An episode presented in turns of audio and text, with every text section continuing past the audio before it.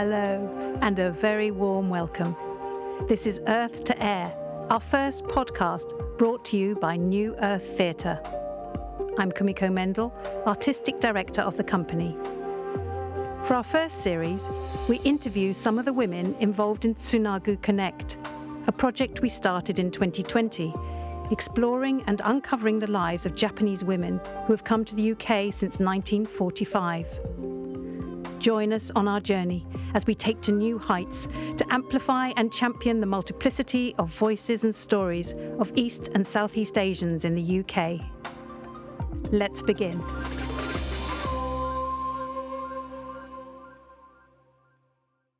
Here with me today is Kazuko Hohki, an artist, theatre maker, and co founder of the Japanese pop performance troupe Frank Chickens. Hello, konnichiwa.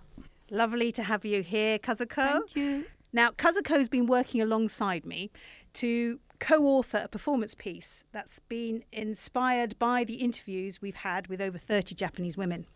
Yes, and um, Kumiko-san, you initiated this project and you approached me like three years ago. Is it that long? Yeah, I think so because it's my, my, way before the lockdown and all that, isn't it? Mm, So could mm. you could you just tell me how how it happened and uh, what's this project?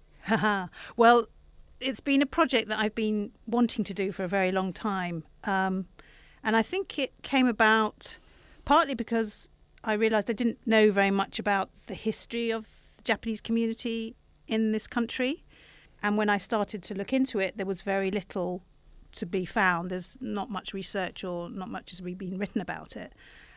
I was also interested because my mother was one of, I think, probably one of the first Japanese women who had come over after the Second World War in the 1950s.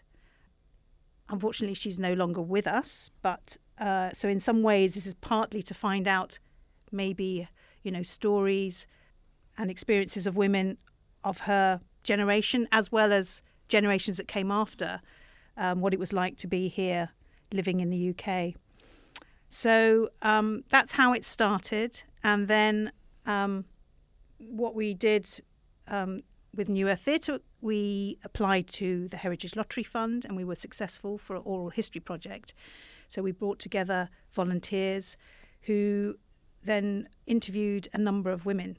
And we've, we've interviewed women from all over the country and who've all been here at least 10 years. That was a sort of stipulation, at least 10 years. But we've had, um, yeah, so we've had a real range of, of people that we've talked to from all walks of life, which has been really exciting. So that's been happening. And of course, um, we had a launch, which you were a part of at the beginning of 2020. Oh yes, before the Just yeah, before lockdown, Yeah. um, at the Museum of London, Mm. where we launched the project. Um, and then, of course, lockdown came, and it took a little while to pivot to, uh, you know, putting the doing the interviews on Zoom. And now we've been working together on listening to the interviews and being inspired by the stories to create a performance piece. Yeah. And I and you know I've always we worked together many years ago, and I just felt it would be really interesting to work with you again. Yeah, it's been a very interesting process of making this uh, performance because um, um, performers are all Japanese women, Mm. and so who shares the experience of this being um, a Japanese living Japanese woman who lives in the UK for a long time. So they have their own stories. So while we are developing the performance piece, like I felt like our communication was very um, close and very real, and um, and uh, uh, so the creativity and the imagination, I felt like a, a sort of uh, blossoming from a very deep, um, rich resource, and so I really enjoyed working with uh, them, and uh, that process was really great. Yeah, no, it has been really, really exciting to to really try and dig down and, and discover sort of you know the nuances and and and the specificity of everybody's story, but finding sort of common threads and themes Yes. That seem to sort of uh, link the experiences together. Um, and we're we're really excited because we're we're trying we're looking to create a sort of performance exhibition. So we, we have very much the exhibition integrated into the performance. So the so objects, yes, yeah, related to the history of those uh, exactly. women. Yeah, so it gives good. sort of context within the piece, but we have the sort of emotional stories and uh, performance pieces. Yeah, and we had a fun as well. Like that was a really good fun process to uh, creating things. Yeah, so hopefully we'll, we'll be doing that next spring in 2022. So watch this space. Mm. But while we're here, maybe we can talk. I mean, I'd like to know about your reason to, for coming to the UK. I mean, when when was that? When did you come? Uh, 78. Mm. Yeah. Mm. Um, because uh, uh, I, I, I was a sort of Anglophile when I was growing up in Japan. Like I really liked uh, English children's books, uh, especially like the Borrowers, which is uh, about people, who, small people who live underneath the floorboard. Like Ghibli made a film called Arrietty based on Mm. that book. I think the maybe Ghibli's uh, boss Miyazaki. I think he's in the same generation as me, and so we probably had the same book of these borrowers translated in Japanese. Beautiful book, and uh, because that time like books were quite well respected and very well made, and. Um, I, I was fascinated by this book, and also I read uh, lots of uh, like another children's uh, books like Mary Poppins, Alice in Wonderland, and Winnie the Pooh, and uh, somehow I um, I felt more close to those English children's books than Japanese children's books, because I thought English children's books has a more respect to children's world, or maybe the writers were uh, enjoying themselves writing it rather than you know educating. Like Mm. they, I felt writers were playing in uh, their imaginative imaginative world, having a really good fun, and so there was no article condes- condescending feeling about it. Well, now I say that, but when I was eight, I didn't think that. They just spoke to you. Yeah. But, yeah. But um, I really enjoyed those books, and then then I discovered like you know later David Bowie and also Gilbert and George and and uh, of course Wuthering Heights and all those things which I liked. Uh, somehow it all came from uh, England, and uh, so I I really thought like if I go to abroad, I want to go to England as a first country. Like somehow I thought. I felt like you know I'm more English than Japanese in a way, in a strange way, like because I thought, okay, English humor is like really sophisticated and I love it, kind of very um, pompous, very you know big-headed. So um, and then I met some uh, English people um, in Japan, and um, it was very good um, opportunity to you know um, latch on to them. and that was in 78 and so i came to england. And thinking just uh, you know for uh, three months as being tourist. So my father asked me to bring back a duty free whiskey which i didn't bring back for next four years and and what was what was your impression when you arrived in England? Was it as you had imagined? I mean, it sounds like you got quite an eclectic sort of understanding of, of, of England anyway, with David Bowie and, and the Borrowers and um, yeah Alice in Wonderland. so, what was it like? I mean, did, was it as you expected? Well, I like my father really liked Western films, and there was um, uh, in every Sunday from 9 p.m. there was a, a slot in on television showing uh, classic Western films. I still remember like we watched together every Sunday from uh, nine. It's quite late for the chil- child children. So like uh, I suppose ima- image of England was this Western world. Also probably lots of films were from America. yeah, like Western world is like a film. So I still remember uh, I couldn't sleep on the airplane. Got coming to England and arrived in uh, Heathrow Airport and arrived. I felt like I, I'm entering the film because it's so many Western people. I still remember that. So it was quite unreal experience, and it's also, also England was the first abroad country for me, and I had to make a passport for coming to England. Mm. So it's like all very very unreal, and um, yeah. And then and then you you were coming for three months, but you obviously stayed. Yes. So what happened? I just, I, I like I, I mean it's quite expensive to go back. Hmm. Every day something happening, exciting things happening. I think, and then, like uh, you know, in a few little bit future, something exciting, interesting thing happening, and I just got carried away by uh, those uh, expectations, I suppose, and just realized "Ah, I haven't been back for four years. It's like that. I mean, I didn't consciously didn't go back, but What were you doing? um, well, I became a performance sort of artist. When I arrived in England, next day I went to a place called London Musicians Collective, which is a place where experimental musicians and um, experimental performance artists gather. And that time, like uh, because uh, lots of squatting happening, and uh, like the place was almost squatting. I think the British Rail was uh, sort of letting us use for almost free of charge. So um, like there was a collect- collectives uh, of the experimental musicians and performers like organizing and uh, managing this place and I they had a festival on the next day I arrived so I went to the festival and it was like using us this space and also outside in the Camerton and um, like I saw in this day I saw a, a drama Mm-hmm. playing a drum, but gradually descending to the canal. So the sound of the drum is changing as the, you- as he descends because the water affects the sound. Wow. I saw that performance, and the evening I saw uh, Steve Beresford. It's like quite in, um, quite famous uh, improvising musician in among the you Yes, know, inside. actually, I've, I've Yeah. heard his name. He was doing. Uh, he was part of the Slit as well for a while Oh, yeah. and he was uh, he was uh, doing a performance playing a piano upside down with his feet and i thought wow this is england. This place full of eccentric people. I didn't realize they are the minority people at that time because it's next day and in, uh, in my england. I thought wow this is what i sort of I suppose imagined, and it's like special place where lots of imaginative people doing s- strange things.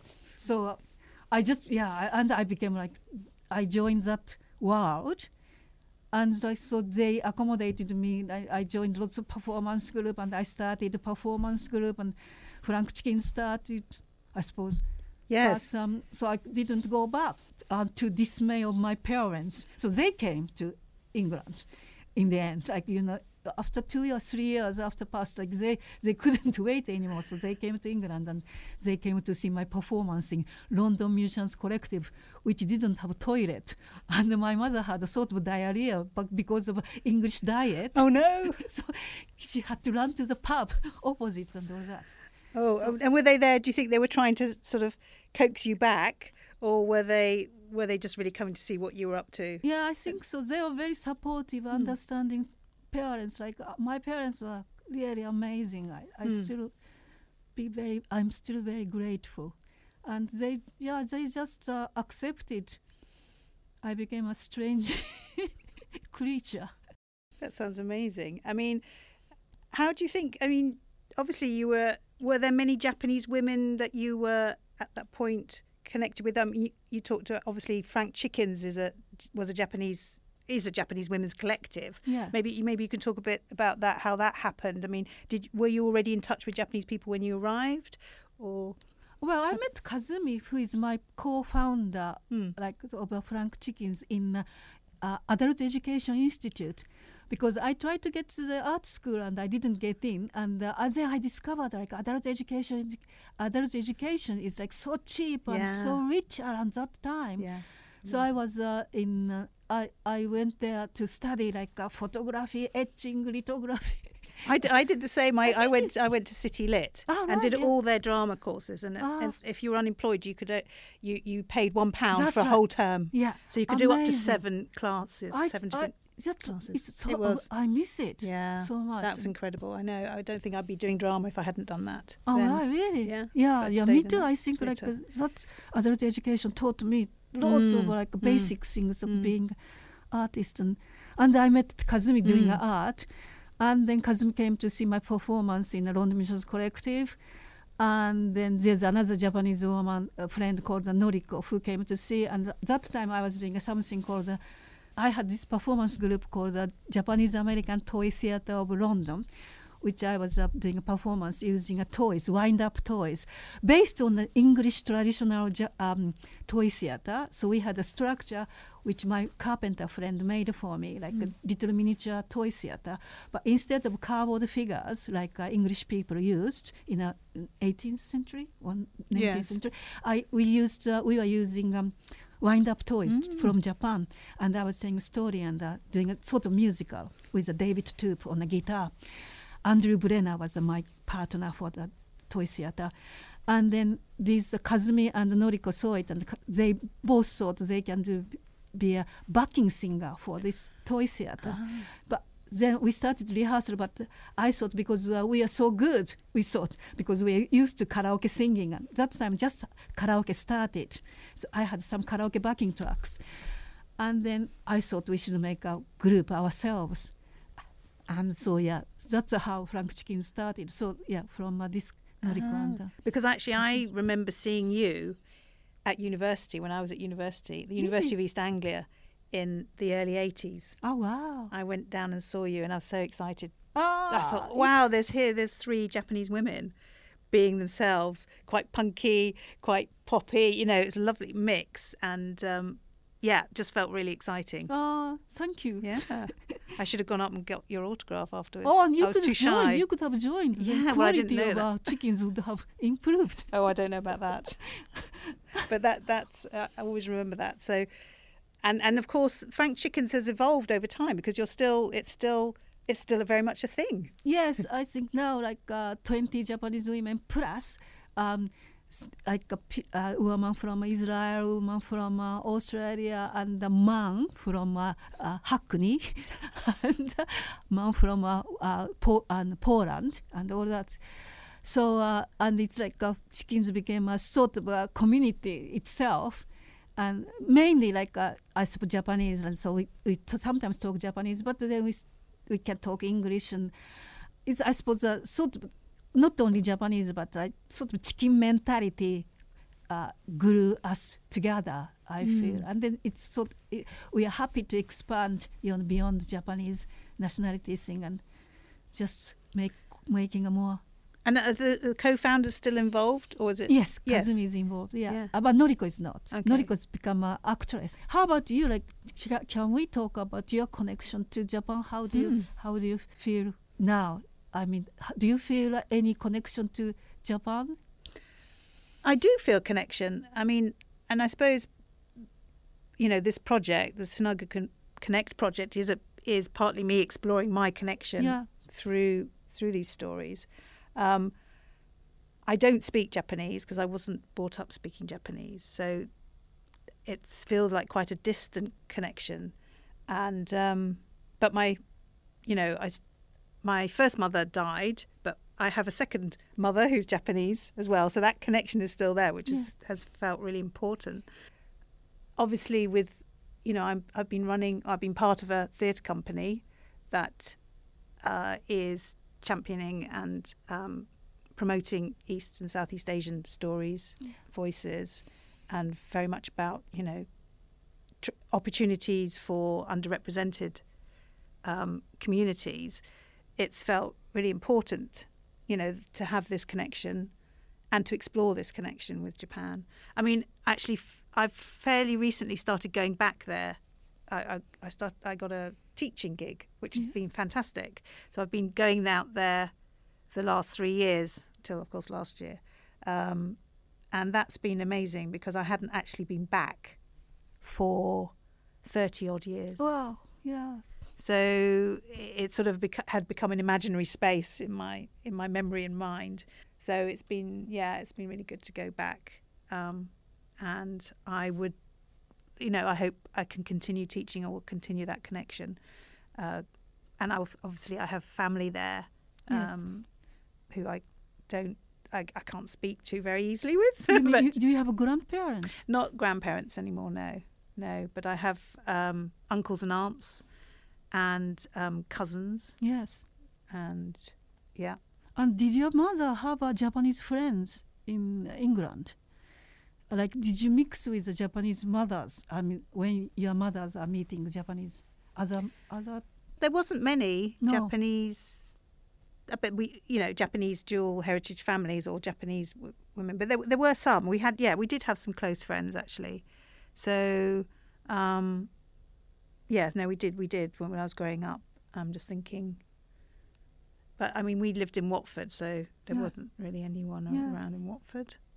Do you Uh, think the uh, perception about Japan or Japanese people has changed while while, while you are in a, this your life history in England? Well, I think I think it was definitely much harder for, for women coming over after the war.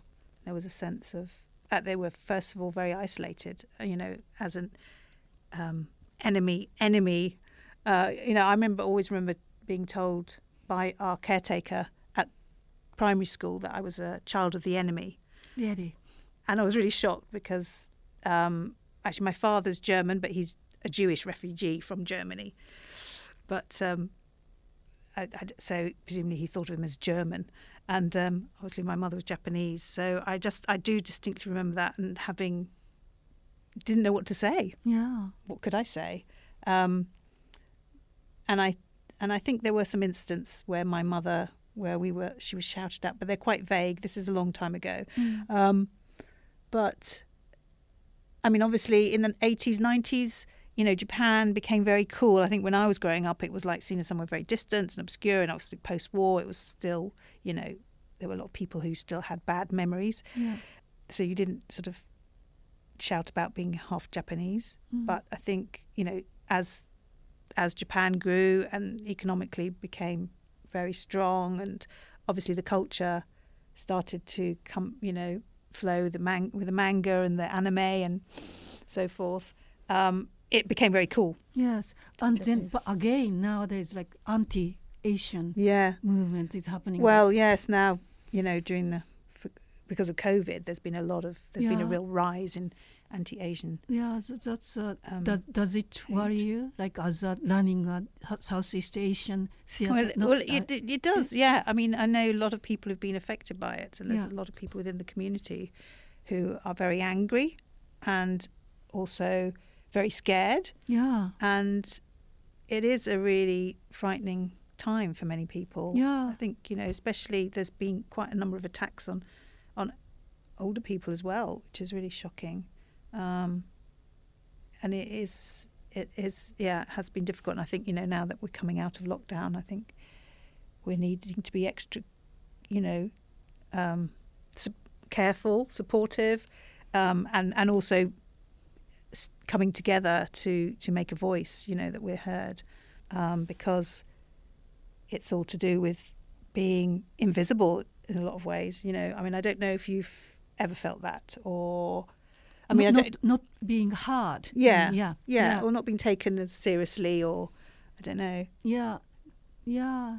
No, because because I I'm artist. I suppose I, artist is always like a bit outside of the, um, you know, normal, normal world, uh, or mi- I suppose misfit. Like, Mm. like, uh, yeah, as an artist, like, you always feel a bit outsider because you you feel you are not hard. That's why you want to express, isn't yes, it? yes, That's so like the, in that sense, yeah. Uh, I, I suppose I have that kind of experience, but not necessarily being Japanese. I suppose because I'm I'm being a strange creature anyway to uh, lots of people, and then as artist, I ride on that concept. I suppose.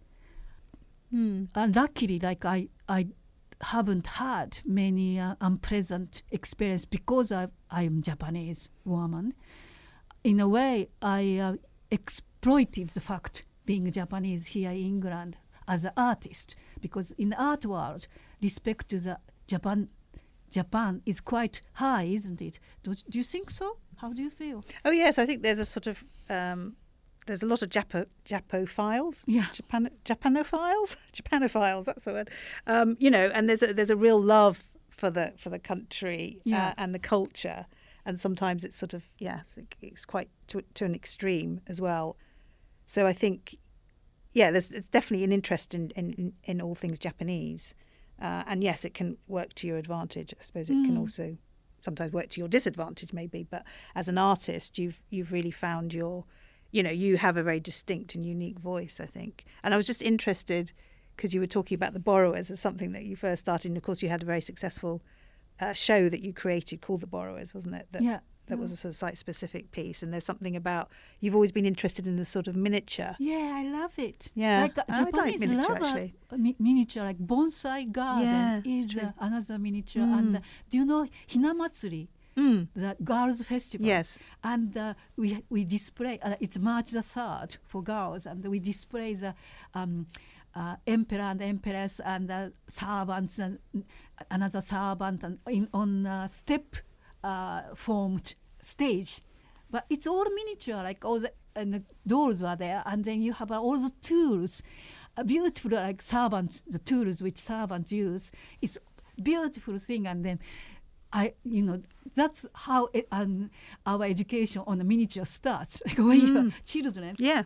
Because I had actually a doll's house Oh, yeah, that my that's right. grandfather built, Oh, yeah, and it was like four stories high. It was absolutely fantastic, Ah. and we, my sister and I, spent hours playing with it. And we had all, you know, dolls back from from Germany, you know, in the 1930s Oh, wow. dolls. So uh, it's not only Japanese. no, yeah, I, I've always been fascinated with scale as well, Yeah. playing with scale in, Yeah. in theatre. Um, yeah.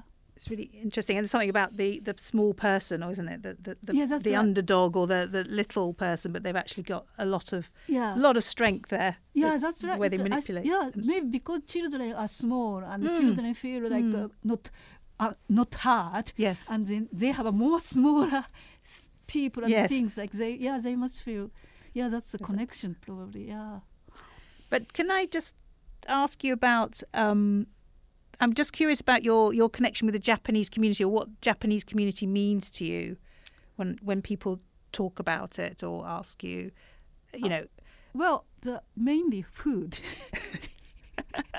it's uh, yeah associated with food.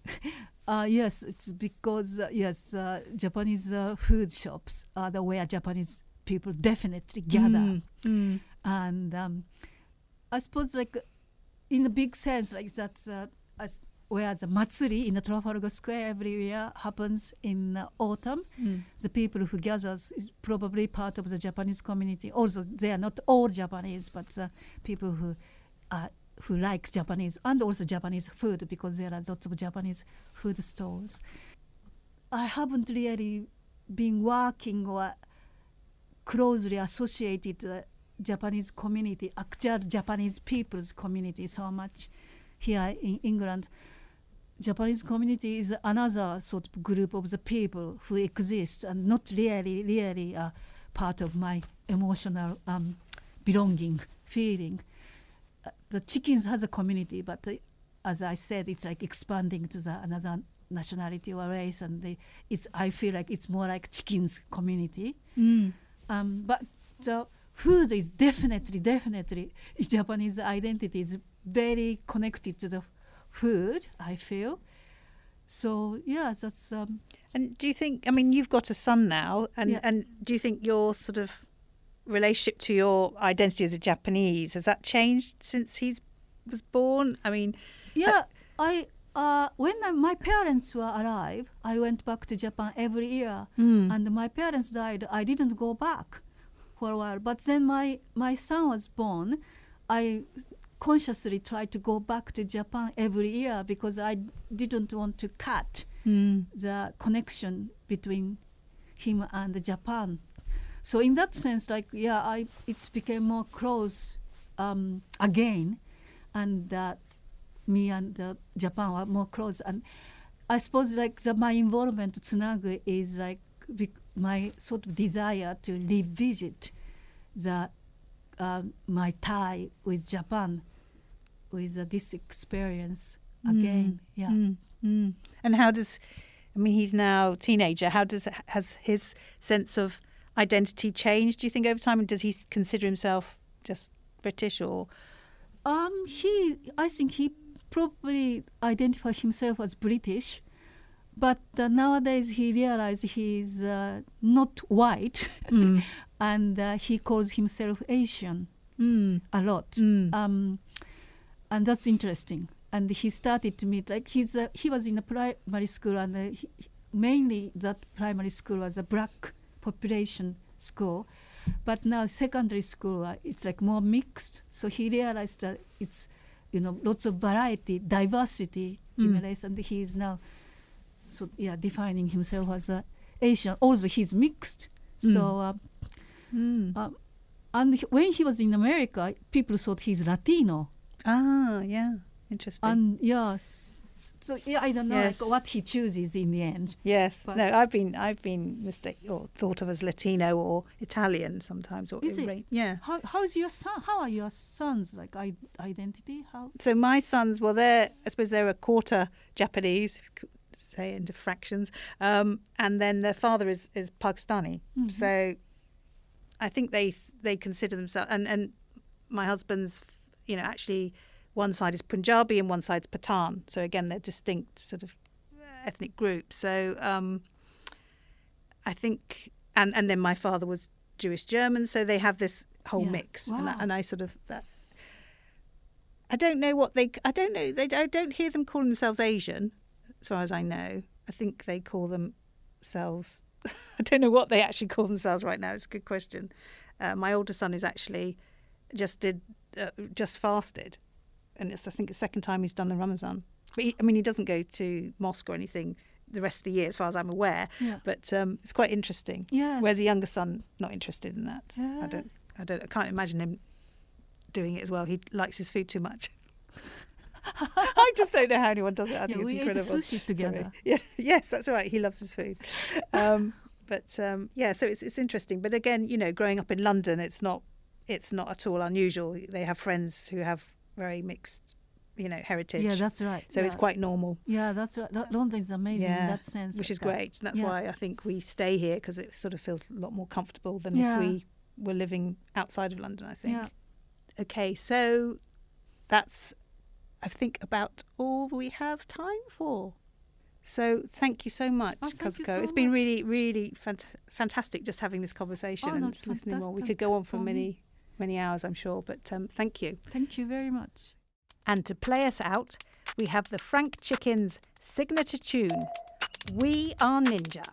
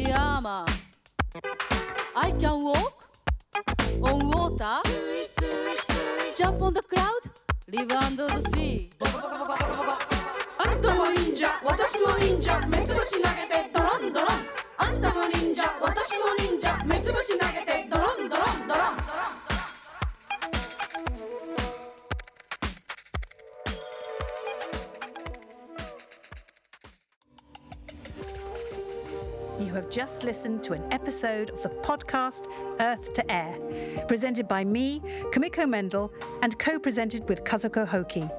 Edited by Jia Chen, with original music by Nicola T. Chang. This podcast was produced by New Earth Theatre, with thanks to Goldsmiths, University of London, and made possible by the Cultural Recovery Fund. Be sure to check out the other six episodes to hear more interviews with some of the women involved in Tsunagu Connect. If you'd like to find out more, visit our website and stay connected with us through our Facebook, Twitter, and Instagram. We hope that you join us again on Earth to Air